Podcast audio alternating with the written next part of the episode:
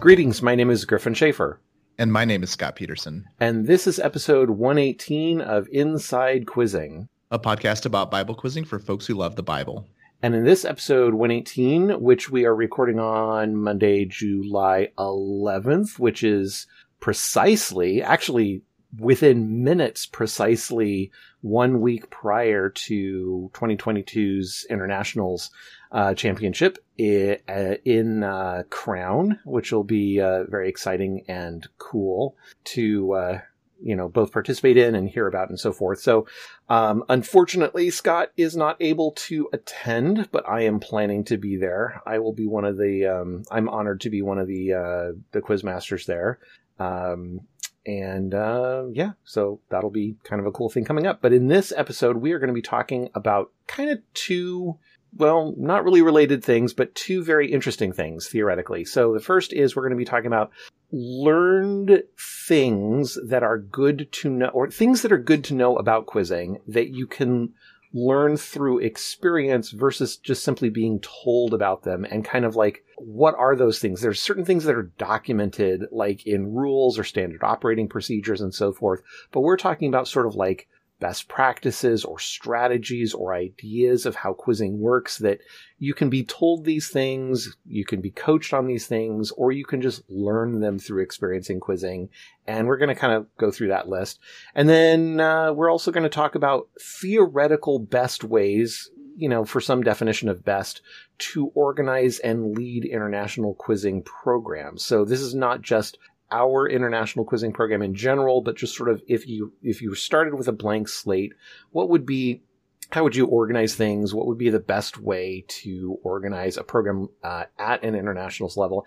And by best, we're defining that to mean, you know, ultimately brings about the mission of quizzing, you know, try to get the most number of people to memorize the most number of verses as well as possible.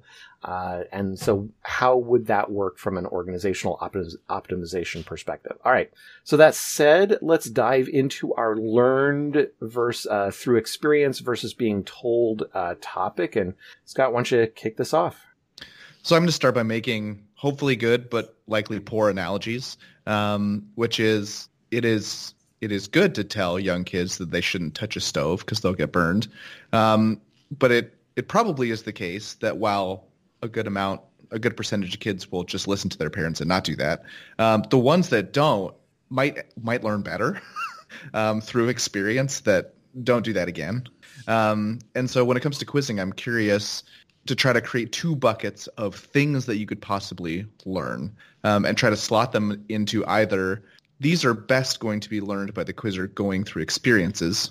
And then the other side, which is um, they will best be learned by just simply being told by someone who has already gone through those experiences. So for that that second group, like best to be told by someone who has already gone through this, I would say quoting backwards to answer a chapter verse reference question would fall into that camp because it it might feel unintuitive at first. It might take lots and lots of trial and error for a quizzer to realize that that's the optimal way to go about it, but simply having it be explained by someone who's gone through it, I think would be the fastest way to get good at chapter verse reference questions, or at least that part of them. Yeah, it totally makes sense. So, but for the other side, I'm not entirely sure. Like, um, when I quizzed, I did not have very experienced coaches. And so it was the end of my second year after observing far better quizzers at Great West that I was like, hey, maybe memorizing references would help me score better. Um, but I don't really know if if I was told that on day one, if my learning experience would have been faster, better, more optimal, or if it kind of like took some time and kind of for it to be the right time for me to learn that sort of information. Yeah, and there's a certain level of skepticism that's going to come up you know, with some of this stuff as well. So like the, the more likely an idea or a best practice for a quizzer is going to, in, you know, be, be met with skepticism, the more it needs to be experienced rather than being told. So like to your first example, uh, quoting backwards on a CVR, uh, seems unintuitive, but if a coach or for that matter, a captain or fellow quizzer, uh, explains what's going on, why it's better to quote backwards, that sort of thing, then it's kind of like, oh, well, yeah, I, that makes sense. I get it now. And there's, pro- I would assume there would not, there would not be a lot of skepticism, uh, based on, on that bit of knowledge. Once it is, you know, been explained and transferred, it, it, it, it is unintuitive, but once it's explained, it's like, oh yeah, okay, I get it, you know, and, and there's not a lot of resistance there. But something like memorizing references on the other end of the spectrum, like if a coach says you really should memorize references and says that over and over and over again, the repetition of the information may lodge in a quizzer's memory and be like, well, my coach really says that memorizing references is a good idea. And they say that all the time. So there must be some bit of truth there but I don't really buy it, right? Like maybe it's good for some quizzers, but not for me or not for a majority of quizzers.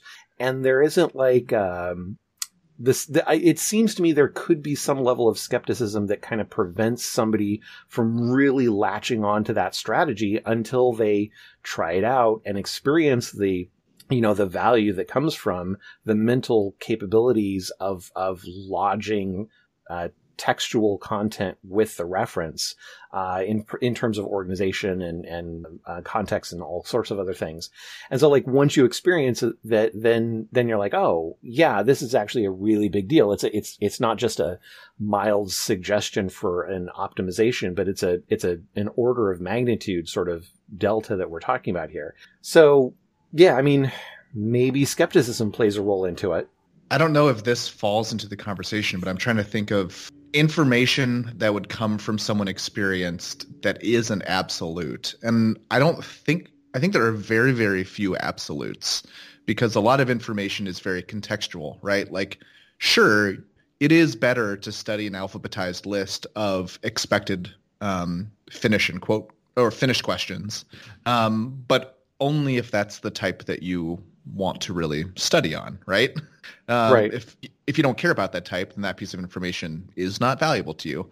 I think just about the only piece of information that I can think of as being an absolute is assuming a quizzer is going to spend a fixed amount of time studying. Um, they should learn material better, uh, learn less material better, rather than learn more material less well. Um, and I think that applies regardless on if you want to try to average a five at a meet or a 90, or if you want to get interrogatives or if you want to get situations. I think it kind of applies across the board. Yeah, I, I generally think that's true, but based on a scientific study I just made up in my head, I wonder if there's a diminishing point of returns in that absoluteness, right? So, like, I can see a point of saying if I only memorize one chapter of, let's say, 20 chapters. If I only memorize one chapter, I know 5% of the material, and I, let's say I know that one chapter word perfect with references. That's all I know versus I have a pretty decent memorization, not word perfect, but pretty decent memorization without references of the whole material. I I feel like I'm going to do a whole lot better in the latter scenario um, I, you know, I'm not necessarily going to like be as precise. I, I, mean, there's certain question types that are just off, out of bounds for me. Like the quotes and finishes are pretty much going to be out of bounds for me.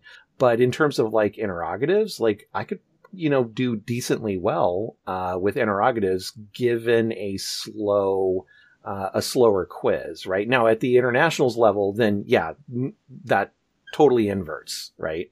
Yep. So I think that's a good piece of information that would help, like, may not, I mean, a quizzer would learn it at some point in time, right? When they kept jumping on interrogative questions that they kind of recognize but can't quite get them correct. Um, what else? I mean, I think alphabetical lists for finish questions and situation quotations um, is pretty useful to just tell a quizzer. Um, I don't think they would have any problem believing you. What about talk about I mean, multiple answers as a type has been kind of gutted in its importance based on the reduction of its uh, numbers for the type distribution. But going back a few years, back when multiple answers weren't, you know, in that in, in the current predicament, uh, where multiple answers were potentially they they were somewhere between valuable and extremely valuable to specialize in. Talk about the importance of building a list. I mean, you and I both will say, you know, up front, the importance of building a list in that sort of universe was massive. Um, but is that something that can be told to a quizzer, or do they have to experience it? I I think they I think you can definitely tell them. I don't think there's a downside to telling them, but I think nothing beats seeing someone actually use a um, seeing another quizzer get one right that looks like magic and be told that it's not magic. It's completely knowable by you right now. Right. um, right. Like I remember my first time at internationals and I was, you know, a much less good quizzer than most of the people there, but I knew in John 21 there was one chapter reference multiple answer. So when I heard a chapter reference multiple answer and I heard John according to John chapter 21, I just jumped and I got it right. and I was I, you feel like a superhero, right? Because there were there were multiple answer specialists in the quiz that I beat on the jump because I had done list work. Um, and you only need a couple instances of that to just, you know, work really hard on constructing a list and make sure that you've mastered it because there's so much gain that that you can get and you can I mean to me the biggest value of making a list was figuring out what the potential jumping speed that you could go at was. Um, and on types like multiple answers, you can push it completely to the edge. Um, it definitely helps to know that on interrogatives, the optimal speed is 2.3 syllables versus one and a half. But it, it's not like multiple answers where, you know, in Hebrews year, the optimal speed on multiple answers might be less than a syllable. Um, and it there's extreme competitive advantage to knowing exactly what that edge is. Yeah. Well, and and interestingly enough, in our diminished distribution for multiple answers, I think the advantage to specializing in multiple, and well, maybe not specializing, but the the advantage to creating lists for multiple answers is actually increased because if you're willing to put in that time, there are fewer people. Be, you're going to have an advantage and a massive advantage for that type in just in a fewer examples of where it's going to come into play, right? Because so and the and the reason being is there's fewer people actually putting in the work because the type doesn't show up all that much anymore. So when it does show up for those who have put in the work, the advantage is even stronger because you're fighting fewer and fewer people uh, for those uh, limited number of questions. Potentially, I mean, I think for for multiple answers, because of how many there were in a quiz on average, and how easy they were. And when I say easy, the two components are the amount of time required to completely master the type, um, and the average kind of jump speeds that jumps are won at. Because I think that multiple answers, the optimal jump speed was getting close to a half syllable, like something mm-hmm. extraordinarily extraordinarily low, but a speed that almost no one actually pushed the line to. And so if you're getting in between a half syllable and a syllable, and that's the average winning jump speed, your chances of getting it right were actually still quite decent compared to, you know, quotes in John or situations in Matthew where the jump speed gets pushed so, such that expected accuracy might be less than 50%. But anyway, because those two things on multiple answers, so many people were awesome at them. And so it could be that in a given quiz meet, as long as you have more than 12 or 15 quizzers who are awesome at them, the speed goes to the fastest possible. And so like, but if there was, you know, 40 people who could do it, the speed's not going to go faster. And so reducing the number of them, if instead of 40 people mastering it, there's 20 or 15, it could be that the average jump speed to win it doesn't change at all. It seems to be, especially at the upper levels of competition. So, like at internationals in Florida, uh, during finals, there was was it Florida? Yes, I think it was. There was um, there was uh, one particular quizzer who, uh, you know, it was a I, I believe it was a multiple answer type. Could have been an interrogative, but I think it was a multiple answer type. Uh, literally nothing was said uh, as far as like audibly anything. So like essentially they jumped and they got a mouth shape and then they got it correct. Um, and it was like, I, I remember tweeting at the time, like, I have no idea how they got that question correct. Um, but then in thinking about it afterwards, I was kind of like, oh, well, okay, if it's a multiple answer and they really studied their list and maybe they know a particular mouth shape is, and especially if there was a multiple answer previously that let's say there's two two syllables that start the same way with a distinctive mouth shape, and they already had one in a previous, uh, recently previous uh, uh, finals quiz. They're like, okay, it's very unlikely it's that one. This coming question, okay, lightning speed jump or something like that. So I don't know how they did it, but um, it was pretty impressive. The other thing, you know, on this topic, situation questions kind of fall into this. Like as as easy, quote unquote, as multiple answers are, and and like you said, easy as long as you're willing to put in the the work to get there. I think situation right. questions are even easier uh, if you're willing to put in the work. I think they're ac- they can be, but I think I mean we've talked at length about how I don't like writing situation questions because so much is just not spelled out for me, right? I can do right, a right. lot of I can do a lot of things as a question writer that are valid, but that a quizzer may or may not expect. So the end result is the quizzer can't necessarily expect something standard. And really, if you compare, like, I know that we have people that disagree on this is a multiple answer and this is not, but I feel like most people would agree on 90 to 95% of the multiple answers, um, like a vast majority of them. Whereas it's not about that we agree on situation questions. It's would I write the same one as you? And I think as a quizzer, if you're expecting this bulk of quotations, this alphabetical list of quotations to be who said it and when, and you don't get that, um, your list study doesn't really pay off as much as you were expecting. And I think that that's very probable to happen. Yeah, it's it's very probable, but the thing is there are there is a finite number of quotes that could become situation questions, right? And so yes. like what you're asking in the question is um, it's very easy for a question writer to not include everything, but they can't include something that's not there, um, and they can't start the quote somewhere else, right?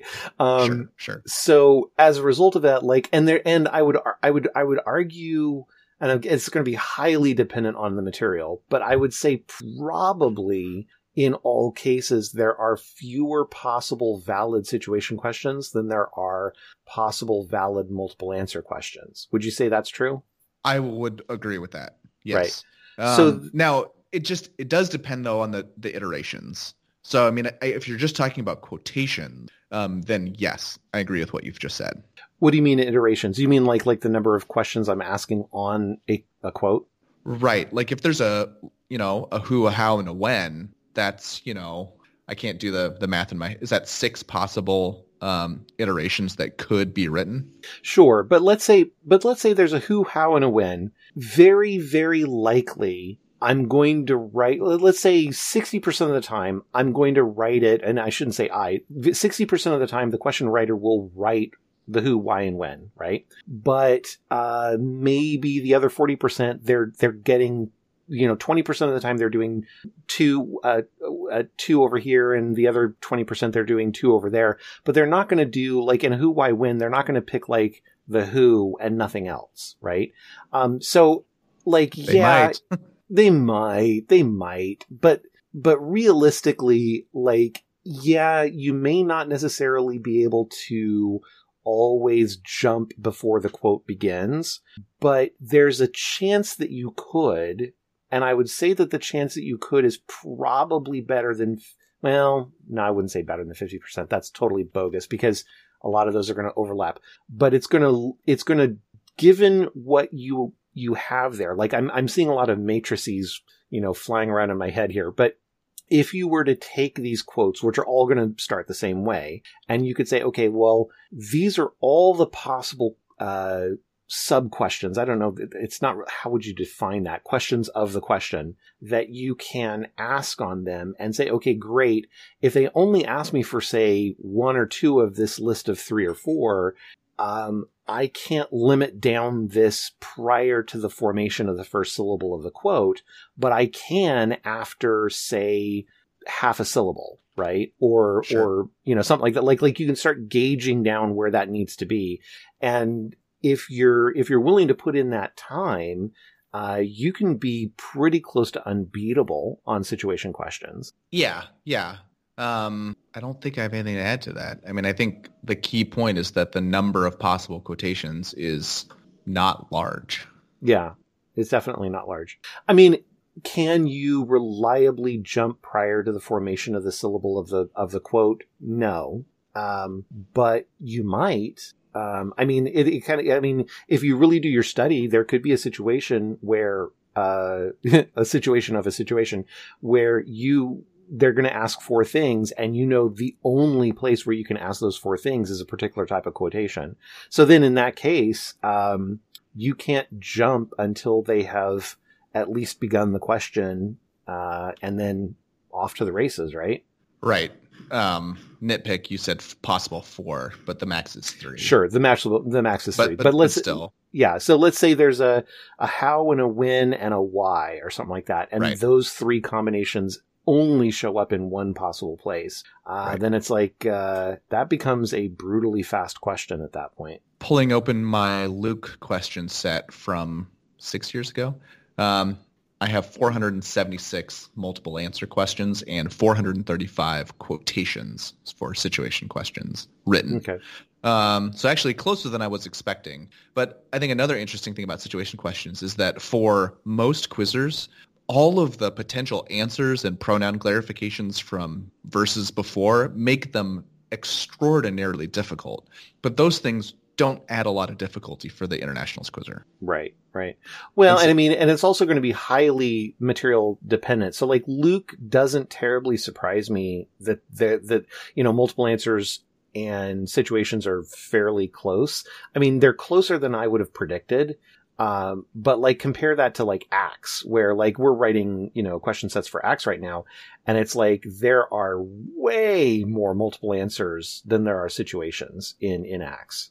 Stand by, pulling open Acts. From from Scott will last- Scott will give us the actual truth. oh my goodness, 791 multiple answers in Acts. That's insanity. Um, 183 quotations. Yeah, yeah. Well, and it's it's just the style. Um, the style of of Acts is more a historical rather than a narrative. It does have narrative, uh, but it is more uh, his- historical. Like here's what happened, and the the style is very much. And they did A and and B and C, right? Or it, and sometimes usually not uh, C, but it's usually like um, A and B went over here, uh, or A and B talked to these people, and those people did you know X and Y. You know, there's there's just it's almost every verse has like uh, you know a couple uh, at least one or two multiple answer questions that are valid in them. And I have no uh, no input into or involvement in the PNW question writing, but I can tell you that last cycle there were five situation questions in my list that um, had a why, and there was eleven that had an about whom. Hmm. So anyone making a list, see if you can see if you find a similar number or not. Yeah, yeah, interesting. And I mean the the other thing that's kind of interesting about situations, they there's not that many of them that can be written out of Acts.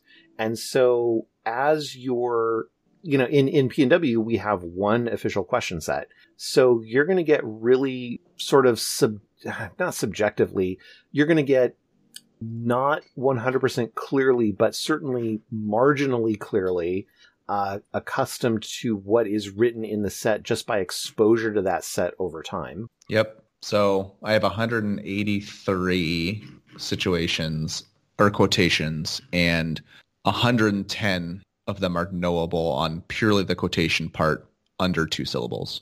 Yeah, yeah. Um, and even more, 140 are knowable in under three syllables, which is, eh, that can be a little bit slow, but interesting.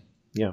Well, what other kind of stuff here in uh, being told versus experience? Like, like one of them. I mean, there are certain things we should we could probably reference here. Things that can't really be told, right? That kind of have to be experienced, right? So, like, how do you how do you jump on benches if you've never jumped on benches before? There is a there is a little bit of a learning curve. Now, it's not much, and I think you know it's a very little amount of experience on the bench like doing a couple of practice jumps and you can probably you know dial in exactly how to do things. But I mean, that's something that you can't really be told. Well, here's how you hold your muscles to optimize your jump on a, on a bench versus a pad, right? Right. Especially because the main principle of you want to have the smallest amount of weight possible holding down your, your light. And you want to know exactly what physical movement, um, toggles, right? Moves between your light coming on and your light going back off. Um, those are true for everybody, but how like how everyone makes that happen is very different, right? There's not one correct way of doing that or optimal way of doing that. Um, so it's it's harder for someone to just tell you. Right. How would you advise somebody then? I mean, other than what you just said, uh, you know, minimal pressure on it, know the muscle movement to change it.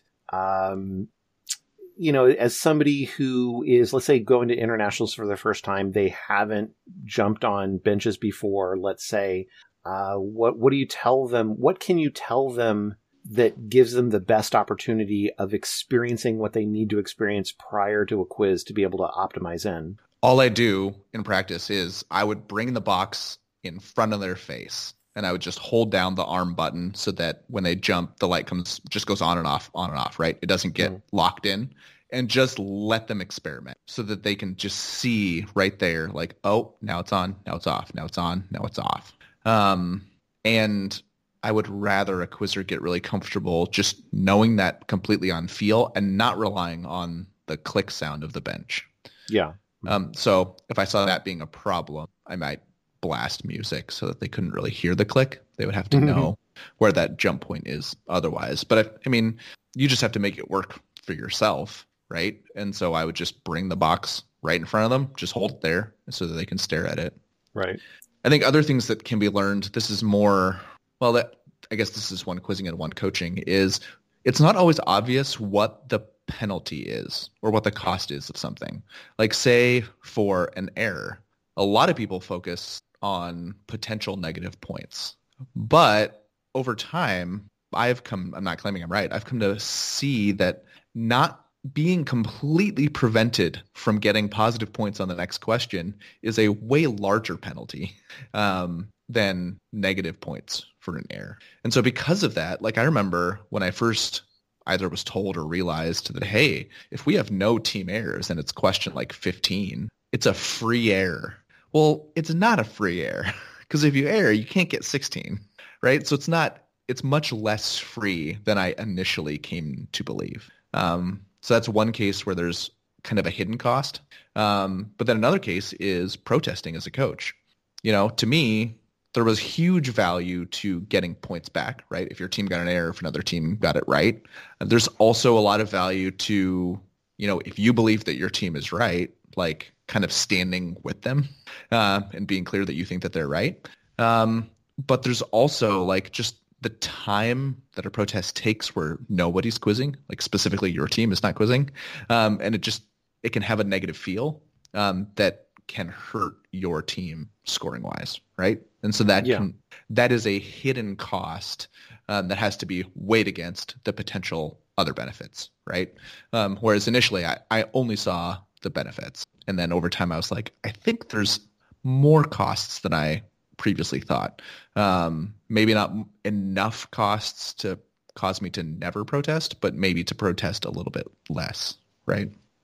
Yeah, and I mean, and it's so situational too, because it's like if a quizmaster truly got something wrong, like I think the protest is is is necessary, if not even just. I mean, there's the strategic calculation of like, is this going to benefit my team? And maybe it does a tiny bit in this moment right here, but then it also like harms my team because of the hidden costs of what you're talking about. Absolutely. But at the same time, the willingness of a coach to protest with a good attitude and everything, right? Can be just enough of a I don't know. I, I, don't know how to describe it. And this is probably a really poor way of describing it, but the threat of a protest, a threat of a legitimate protest is something that can keep a quizmaster in line, right? Um, and I mean, obviously I would hate it to ever, I would hate for the situation to ever devolve to that sort of level. I mean, obviously you want quizmasters who are always questioning their rulings, uh, their own rulings, who are always exam self trying to self examine, always trying to get as close to accurate on their rulings as possible, and trying to be as fair as they possibly can. But sometimes, you know, you get a quizmaster who doesn't necessarily put 100% of their focus into that. And so having that sort of threat of the, of the protest be there is kind of this idea of like, oh, I can't just slap a ruling haphazardly on things. I actually have to think it through and try to be as precise as possible, right? And so if you're in a situation where you've got a quizmaster who is kind of acting flippantly towards certain rulings, the protest in that moment might be all things considered ROI negative, even if you win because of, like you were talking about, the, the sort of hidden cost to the disruption of the room in that particular moment for your team it might actually be ROI positive, let's say long term over the course of the entire quiz, maybe not, but even more so long term over the course of the entire meet, where it's like the quizmaster has been given kind of a, a gentle, polite nudge to say like, hey, you need to care about precision here. I like where your head's at, and I wish that I had observed anything like that, but I've only observed the opposite. yeah, let's talk about that. Oh, oh, so like where where a protest. So let's say a, a quizmaster who is kind of being flippant gets a protest and doesn't and reacts negatively to that and just sort of doubles down on their flippancy. I, I wouldn't say that they were being initially flippant. They might have just made a mistake, right? Sure. Um, either because they believe something incorrect or they just didn't do something. You know, it doesn't really matter, right? Um, but in my experience, it's much more common for a challenge and a protest to cause um, an insecure quizmaster to um, res- to both not change and resist future challenges and protests even harder. Yeah, yeah, you're right. I mean, I've seen that, and, and I wouldn't call that I wouldn't call that universal, right? It's it's going to be highly dependent on the quizmaster. But you're right. I have experienced quizmasters who, when challenged slash protested, and it's really probably more the protest than the challenge. But when protest, they don't take it well. Um, and I mean, and- th- they still act positively, um, but then you can sort of tell like, oh, they just got really cold toward that particular coach, you know, right? Yeah, and in general, the type of quizmasters who are more more prone to being challenged and protested are also of the personality to um, be ruffled by by such an event. That is true. That is true. Um, so there's a lot of calculus that goes into it because you're saying like, do I think I have a legitimate case? Because if you don't have a legitimate case, if if if you don't if you don't if you're if you're on the fence about whether something is protestable, it's probably a good sign that it's not, right? Um, but if it's right, like if right. you've got a good case where you're looking at it going like, yeah, I, I, I think this is sort of black and white here. I think I can make a good argument uh, for this. This this seems like a pretty clear thing here. Um, then it's like, well, now you have to run into run the calculus of like, will the quizmaster even listen to this? Will it burn the opportunity for a future protest on a future question later? Um, and what does it do to the impact of the quiz? This is making me feel very pessimistic t- toward protesting. But the thing is, like, we need protesting. It needs to exist. I would agree. But when I first started coaching, I was like, hey, the quizmaster objectively messed this up and it's going to be a 30 point swing for us. Of course I'm protesting. And then as time went on, I was like, so there's definitely less than a 100% chance that the protest gets accepted. Maybe 60%, more likely 40% or 30%. And at that point, um, the potential gain in points is not worth all the other surrounding negatives. Well, and I mean, are you talking about like the protest being accepted by the quizmaster or is it the protest being accepted by the meet director? Because I mean, ultimately, both. Uh, yeah, sure, but like ultimately, I mean, if when when I get protested, I usually see it more as a conversation of the three coaches coming to an agreement rather than me making a decision, right?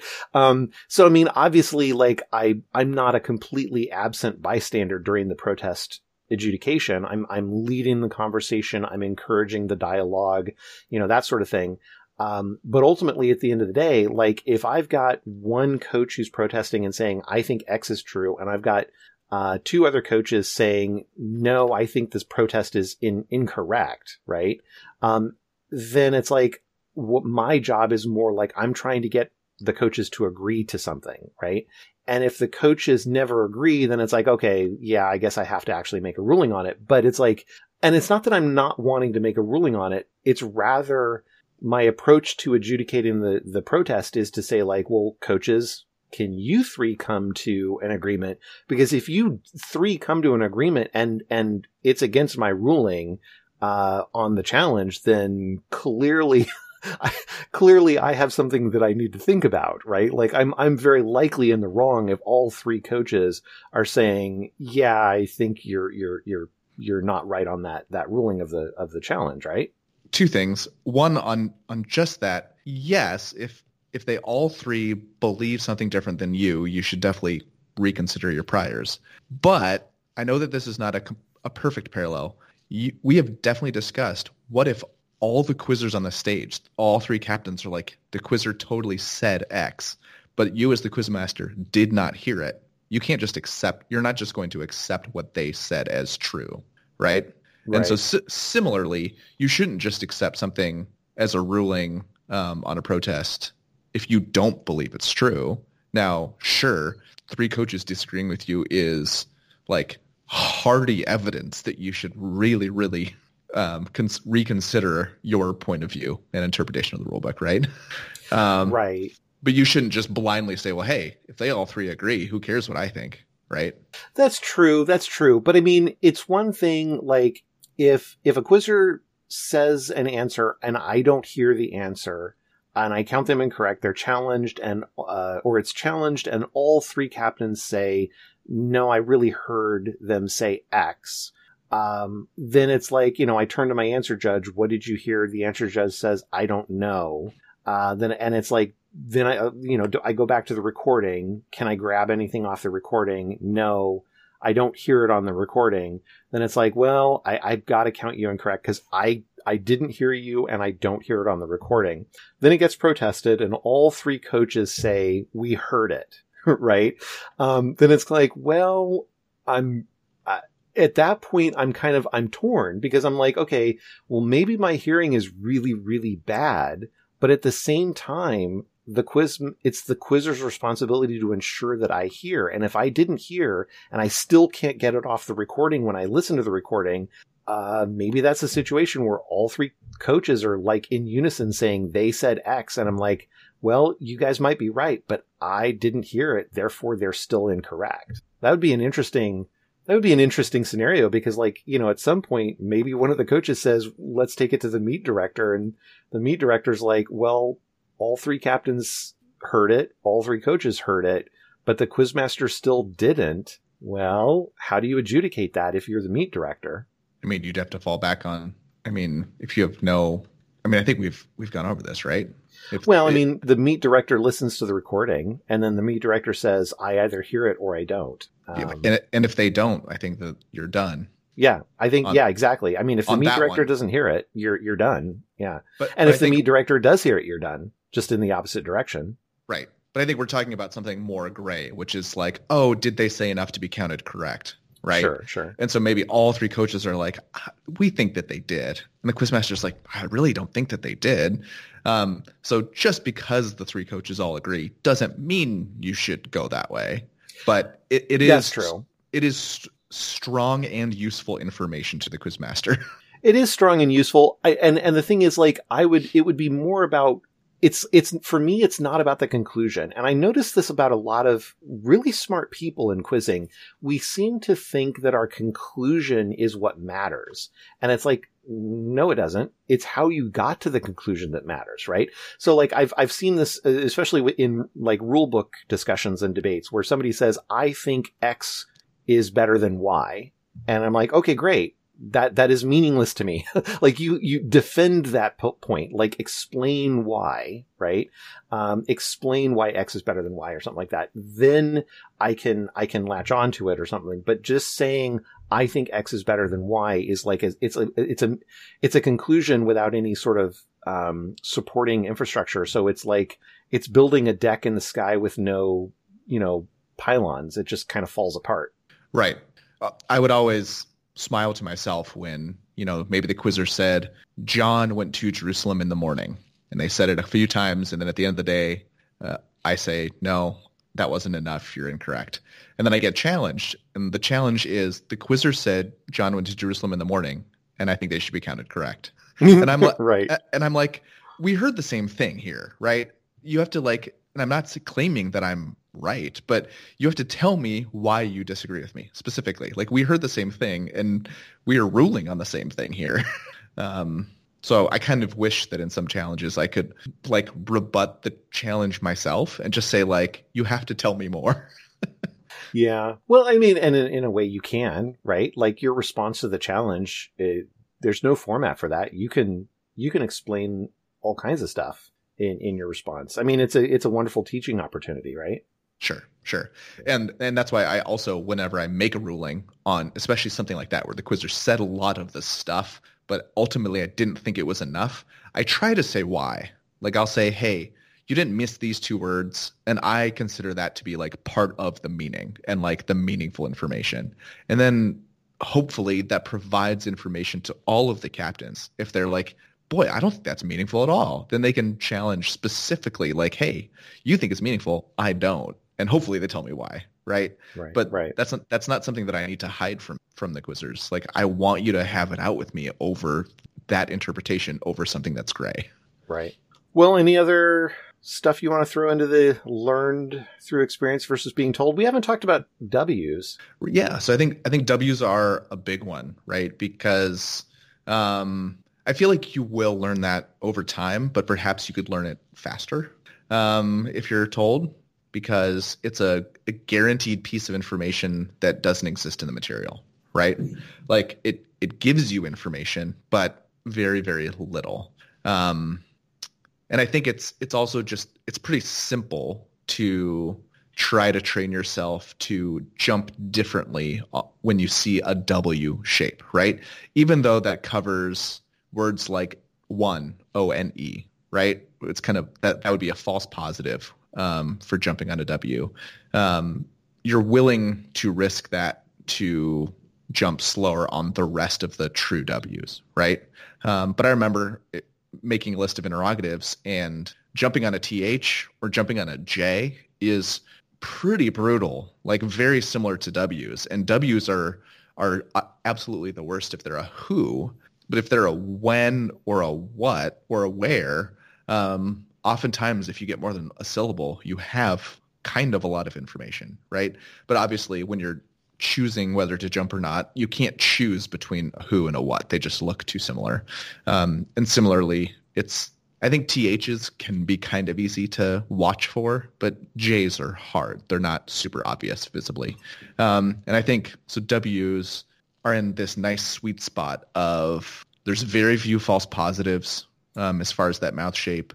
Um, they're pretty bad to jump on, um, and they're pretty identifiable and so that's that's a good one to to teach quizzers who are jumping at the the faster speeds. So I think there's some of both, but probably more value in telling quizzers straight away. Yeah, indeed.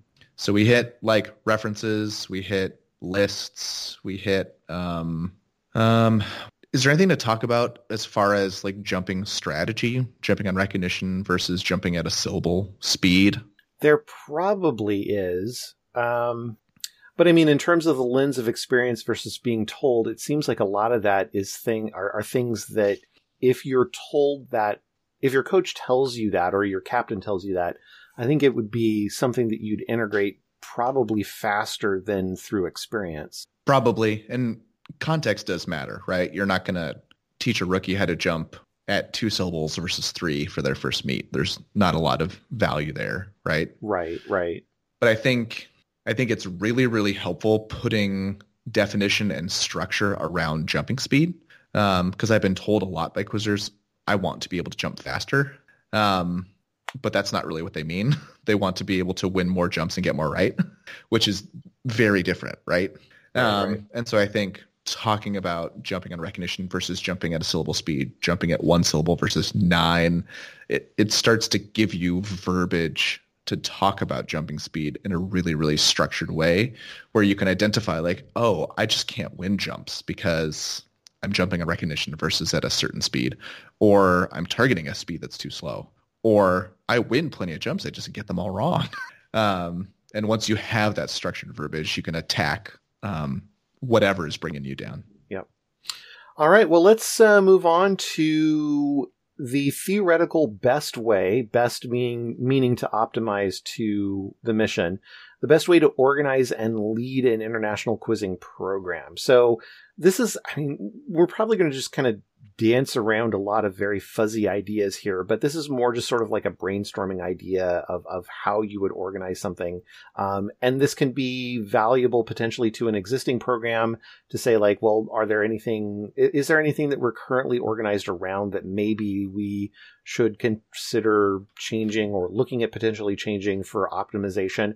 And if you're starting a new program, what are some of the things that you want to consider in that sort of process? So one of the things I'll just kind of throw out some ideas here and we'll just kind of explore together. But one idea is um, preset geographic uh, districts, and I and I should clarify districts, right? So let's say you've got this international quizzing program. Uh, well, if it's international, that means more than one country, right? So do you have do you organize by country at the international level, right? So, like, if you're talking about the uh, International Olympic Committee, the IOC, competitors arrive at the Olympics organized by country, right? Um, so in terms of quizzing, does that mean we should have, you know, the Canadian uh, international quizzing team and the USian uh, international quizzing team, and those two teams compete, and you know, one team wins or something like that, right? Well, that wouldn't make for a very fun meet, so we don't organize it or, organize it that way.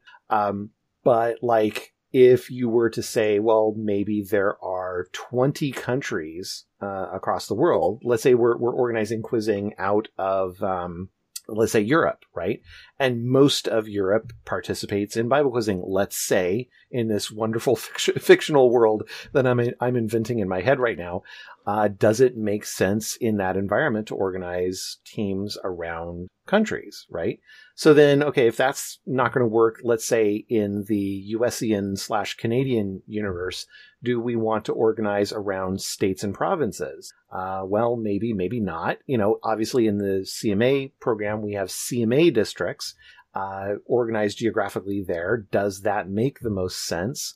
Uh, well, in some cases it does. Uh, but in other cases it doesn't, right? So, you know, let's say you've got somebody over in our neck of the woods, kind of near PNW. Let's say you've got somebody starting up some quiz teams in Vancouver, BC. Well, they technically should be part of the uh, Canadian Pacific District, but that district doesn't really have quizzing going on right now.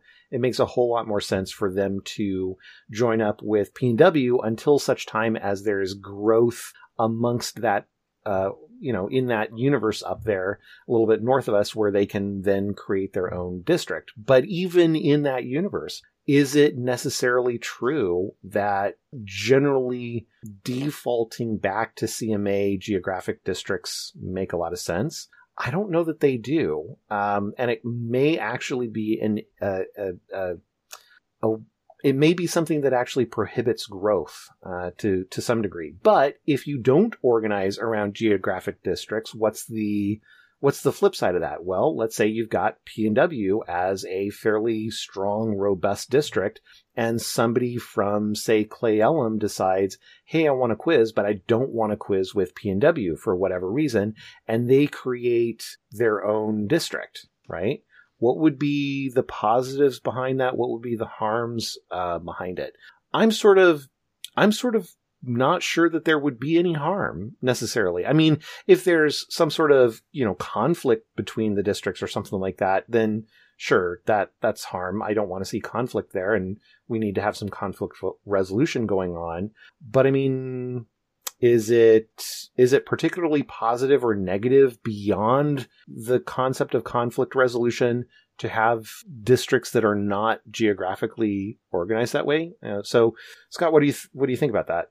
I mean, to answer a question like this, you kind of have to decide like what's important and how do I define or determine success, right? Because there's probably many different ways to get at many different possible definitions of success. I think in general, it is easiest to, to give people something clear to do.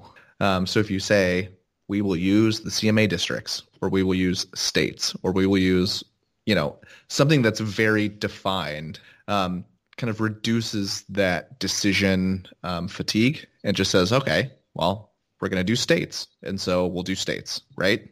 Um, that's not a decision that I have to make or convince anyone else of at a state level.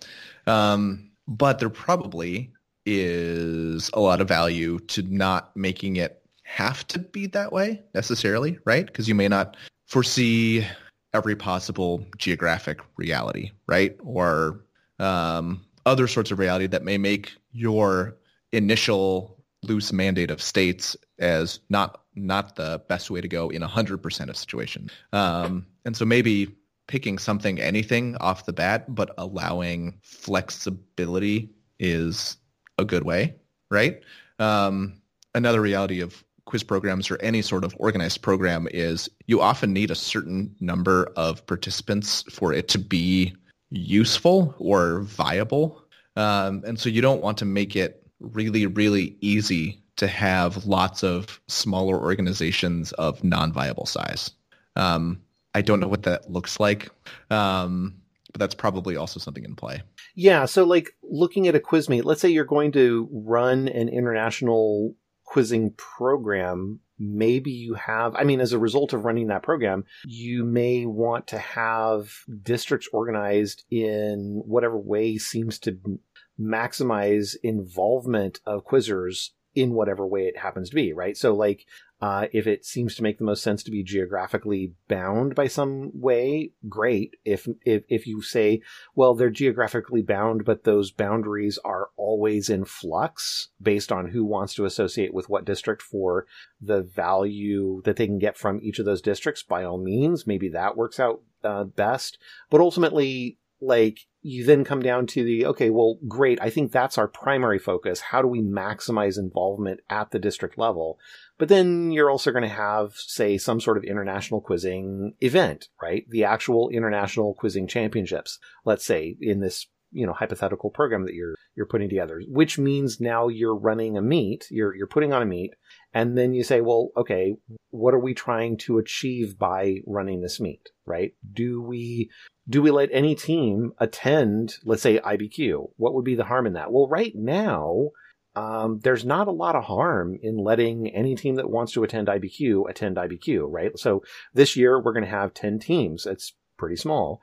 Uh, if we had three more teams and they were just random teams from who knows where, and let's say at the same time that they weren't particularly good, would we say no to them? Of course we wouldn't. We'd, we'd say, sure, if you, if you guys can, you know, pay for it, if you guys can show up, um, if you guys can compete in even the most basic way, uh, sure, we would encourage participation, right? Based on our current size. But let's take that, that to the other end of the spectrum. Let's say we've got, you know, really robust quizzing going on. Let's say every uh, every province in Canada is well represented with quizzing. Let's say every state in the US is well represented with quizzing. And now you're talking about like some fairly competitive teams showing up, and the total number of fairly competitive teams is like north of 35, right? Or 40. Well, that starts to get unwieldy. Uh, so do you then consider having I mean, what do you do there? Do you invite everybody and just have a really massive internationals, which could be cool and fun, but also logistically uh, entertaining? uh, to say the least? Or do you say, well, we're going to actually have some sort of regional, large regional clustered prelim meets or qualifying meets to be able to then go to the final internationals quizzing meet to kind of cut down on the total size of the finals, right? Yeah, and you would have to make those decisions based off of what is most important to you. Um, is it identifying and rewarding the absolute most deserving team, right? In which case, you don't want a wide range of or like long tails of participating teams where there are teams that are just really, really bad compared to the average team. Um, because unless everyone is facing every other opponent the exact same number of times, you have kind of undermined that sort side of the competition. If that is like of paramount importance to you, right? Um, do you really want 12 prelims, right? Or would you be fine with six? Would you be fine with four? Um, it, it just, it matters what you care to, to label as not label. You're not labeling it. You get to choose what's most important, right? And it could be right. you, you'd rather have a larger number of people all together for a certain amount of time and the specifics of the competition and did we crown the actual best team as the winner are relatively less important, right? Right. Would you agree that, and I, I kind of threw it out there, but but maybe we should actually uh, verify this first. Would you agree that it is that in terms of program overall program health, and I mean that like like internationally, and I don't mean at the international meet, but internationally across the entire program, it is better to focus on the health of districts than to focus on the health of the international competition itself. I would agree with that. I also agree. Why do you agree? Because I think that, hmm, I mean, frankly, I think that internationals has value as an incentive f- because it's difficult to do well at. And if you don't have a large number of participating districts, it's way less of incentive. Like it's it's less fun to place in the top three when it's not as hard, you know? Yeah, true. I, I for me, I would bring it back to mission, right?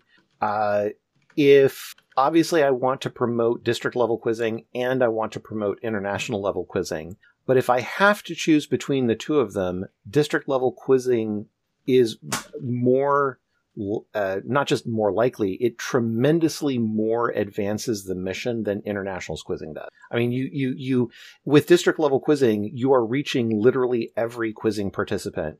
Uh, with internationals quizzing, you're not. I mean, definitionally. Sure. And I think that it's always been interesting to try to tease out what is the value of a tiered competition system, right? Because right. my belief was the competition is the only thing getting anyone to memorize more than five verses a person. So the more competition in a tiered format, the more you're going to get memorization. Right, um, absolutely. But I don't know if there's kind of a limit to that, right? Like if there's um, a logical maximum where the effort expended is no longer worth it. Well, so like let's take it to, you know, an, another step, right? So what is more important to maximize to optimize? Now, at a district level, do you want to optimize for top 9 or do you want to optimize for consolations? And when I say optimize, let me be really clear about that. Obviously, we want a district level meet to be rewarding and valuable to as li- literally everybody. Ideally, we want everyone to feel like it was good for them to, you know, participate at the district level. So we want to optimize both top nine and consolation uh, brackets and to encourage every quizzer to do as as best they can in, at whatever level that they happen to be. But if you, you know, the trolley problem here, let's say you could only choose to optimize one versus the other, which one do you optimize? And I have no idea because it's really weird because quizzing and the scoring is all relative, right? So if you took right. a, a district of 200 people and just removed their best 25 quizzers, well, all of the current competitive structure would still exist, right? You would still have a top five or a top 10 and a top 20 and 25 that go to internationals or winter nationals or whatever, right? You would have a top nine bracket, top 18. You could still have all of that, but I don't know how removing that sort of participant changes the longevity, velocity, viability of a quiz program. I really, I have no idea. Right. I will throw out an idea I think it's best to optimize for the center of the bell curve, wherever that center happens to be, right? So, and, and for some districts, I mean, maybe you have a normally distributed curve. In some districts, you may have a curve that, that is leans more to the left, maybe leans more to the right. And when I say leans left and leans right, I mean, left tends to be a little bit on the, you know, the lower end of the numbers, right tends to be on the higher end of the numbers. So I guess leans more towards lower, leans a little bit towards towards higher is probably a better way of saying it. Um, every shape of the bell curve is going to be just a little bit different or maybe wildly different from district to district. And so like to me it seems like what you want to do is optimize for the best possible middle curve that you can get from the wider group of people that might join quizzing. So uh, let me let me describe that. So imagine like concentric circles, right? And at the core, you have the current group of people who are involved in quizzing, and at the farthest extent, uh, bubble, you have the people who, at least theoretically, could get involved in quizzing. And I think then there's this middle bubble between these two, which is the, the people that you could realistically try to get involved in quizzing, right? And so targeting that middle bubble, if those people were involved in quizzing, what would the distribution uh, curve look like for your district? Plot the center point, the, the, sort of one standard deviation from the mean of that point and say that's the cluster that you need to optimize for. And depending upon all these factors, you know, maybe that's in the, maybe that's the top nine, maybe that's consolation. Who knows? It's somewhere in there. I can tell you it's very likely not going to be your championship uh, top three teams in your district, right? It's probably going to be, I mean, if you've got a large district, it's probably your second uh, uh, uh, nine uh, top nine bracket. What do you call it? It's almost top nine bracket, second bracket of nine, basically ten through eighteen. Um, in a smaller district, maybe it is your your the bottom half of your top nine bracket. Who knows, right? But you want to kind of optimize for those things. And so, interestingly enough, if you have a district where the bottom half of your top nine is that is the the one standard distribution of the mean for your particular district, the way we run our brackets and consolations right now is actually de optimized for that group. Say more about that. Well, so for example, the way that we run cons and top nine, if you if you don't get into top nine, you run cons until uh, finals, which are which are structured like uh, prelims. And I'm I'm speaking purely with from PNW's perspective here. Other districts, you know, can can and do things very very differently, right? Uh, but generally speaking, if you're not in top nine, you go into cons, and cons run prelims that are usually pretty fun and pretty casual, and you run those right up until uh, the championship quiz, and then everybody goes and watches the championship quizzes and has a lot of fun, and then we do awards and we're done, right? So the quizzers that are involved in cons generally have something to do. It's fun, it's an activity, they're fellowshipping a lot, they're quizzing with each other, there, there's good promotion stuff there. If you're in top nine, and let's say you're in the top half of the top nine, you're quizzing in an ever competitive, uh, environment and it's fun, it's exhausting, and you're working your way towards championship. And even if you don't make it, you know, if you got, you know, say fourth or fifth place, like you've had several quizzes to get there and you've had a good time. Now, let's say you're in eighth place, right? Eighth or ninth place, generally speaking, and you have a couple of top nine uh, quizzes and then you're out, right? Uh, that's see, I mean, it's not the end of the world, but it's, if that's the, the, the center point of the bell curve, it's suboptimal relative to the other ends of the spectrum. Um, yes. I mean, it's hard because everything's so interrelated, right? It is. It is. And if you pull on any one thread anywhere, it like ripples across the entire fabric of all that is quizzing, right? So like, like, and I'm not even sure there's a way that you could change what I'm talking about. And I, and even if there was, I'm not even sure it would be a good idea to pull on that thread because you can't just pull one little thing somewhere and expect it to only have single order effects and nothing else. It's, it's just going to ripple across everything. Right. Because one meets team in seventh, eighth, ninth is next meets team in 10th, 11th, and 12th, you know? Yeah. Or next exactly. meets and team. vice versa. Right. But Yeah. it is an interesting thing to ponder, and you probably can do a lot worse than targeting the bulk of the bell curve wherever that bulk falls. Yeah. Yeah. Theoretically. It seems like a more reasonable thing to use as your base assumption than anything else. yeah, theoretically.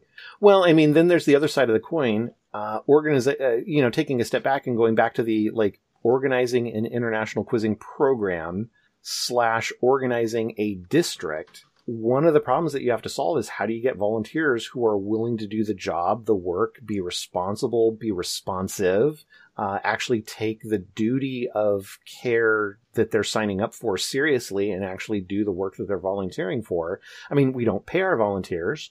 Uh, we're, you know, the nature of volunteering is you get what you get. Uh, so are there ways to organize an international program and or a district program to I wouldn't say maximize or optimize the number of volunteers you get because that's not the point, but to ensure that you have enough volunteers so that you can be successful.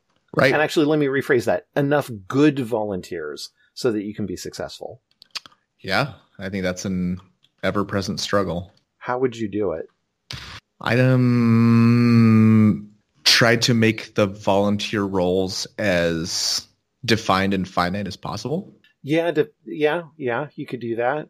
Um, there are some people who want leadership roles because they want the role of leadership, not because they want to do the job. And I, I don't, I don't mean that disparagingly, but there are people who want to sign up to be a leader because they like the idea of saying, I'm a leader. Uh, the prestige that comes with the title rather than saying, I actually want to accomplish something. Like I, I and, and not even I, it's more like I will be an instrument so that something can be accomplished for the good of the program kind of thing, right? So I've been flirting with this idea and it's probably a totally unwieldy idea and it probably wouldn't work at all, but it's just a theoretical idea. What if you had volunteers be anonymous? I mean, obviously that doesn't work out in all contexts. You need a meet director who is actually known. You need quizmasters who are actually known because they're going to, you know, you, you can't have an anonymous quizmaster, right? Um, what is it? What is that show? Um, the singer in the mask or something where you have to guess this, the, the person, Yeah, the masked that- singer. the mask singer. Okay. Obviously I'm a big fan, right? Um, so I mean, maybe you develop a the masked QM or something, and nobody knows who it is until the very end of the meet. Um, I know. I mean, obvi- obviously, this is super, you know, ridiculous. But I mean, I've been not brainstorming because that's too strong of a word. Flirting with the idea of what would it be like if you could remove the prestige of the office so that people will want to volunteer purely for the sake of actually accomplishing something. Very interesting. Like, would you get more or fewer? I think you would get fewer, but maybe better quality. I don't know. Right? Yeah. Well, do we want to we want to call it? Uh, we want to call it here. I think so. Even though this was a uh, two-topic episode, it feel it felt like more of a mixed bag. Yeah, it definitely was a very mixed bag. Well, and on that mixed bag bombshell, I want to remind everybody that uh, we would very much like to hear from you for a variety of reasons. If you agreed with anything that we were talking about on the podcast today, we would love to hear from you. But we especially want to hear from you if you disagreed with anything or if you have additional ideas that uh, we didn't bring up and you'd like to share. We really would love to hear from you. So please email us at iq at cbqz.org. Uh, that email goes to both Scott and uh, myself, and usually one of us uh, will reply pretty quickly. Uh, and then, you know, next episode or two, we'll usually try to get your comments uh, into uh, the podcast. And then you can also follow us on Twitter. Our account is at Inside Quizzing, and you can also chat with us in kind of almost near real time on the Bible Quizzing Slack channel Inside Quizzing. And with that, I will say thank you all for listening, and thank you, Scott. Thanks to all of our listeners, and thank you, Griffin.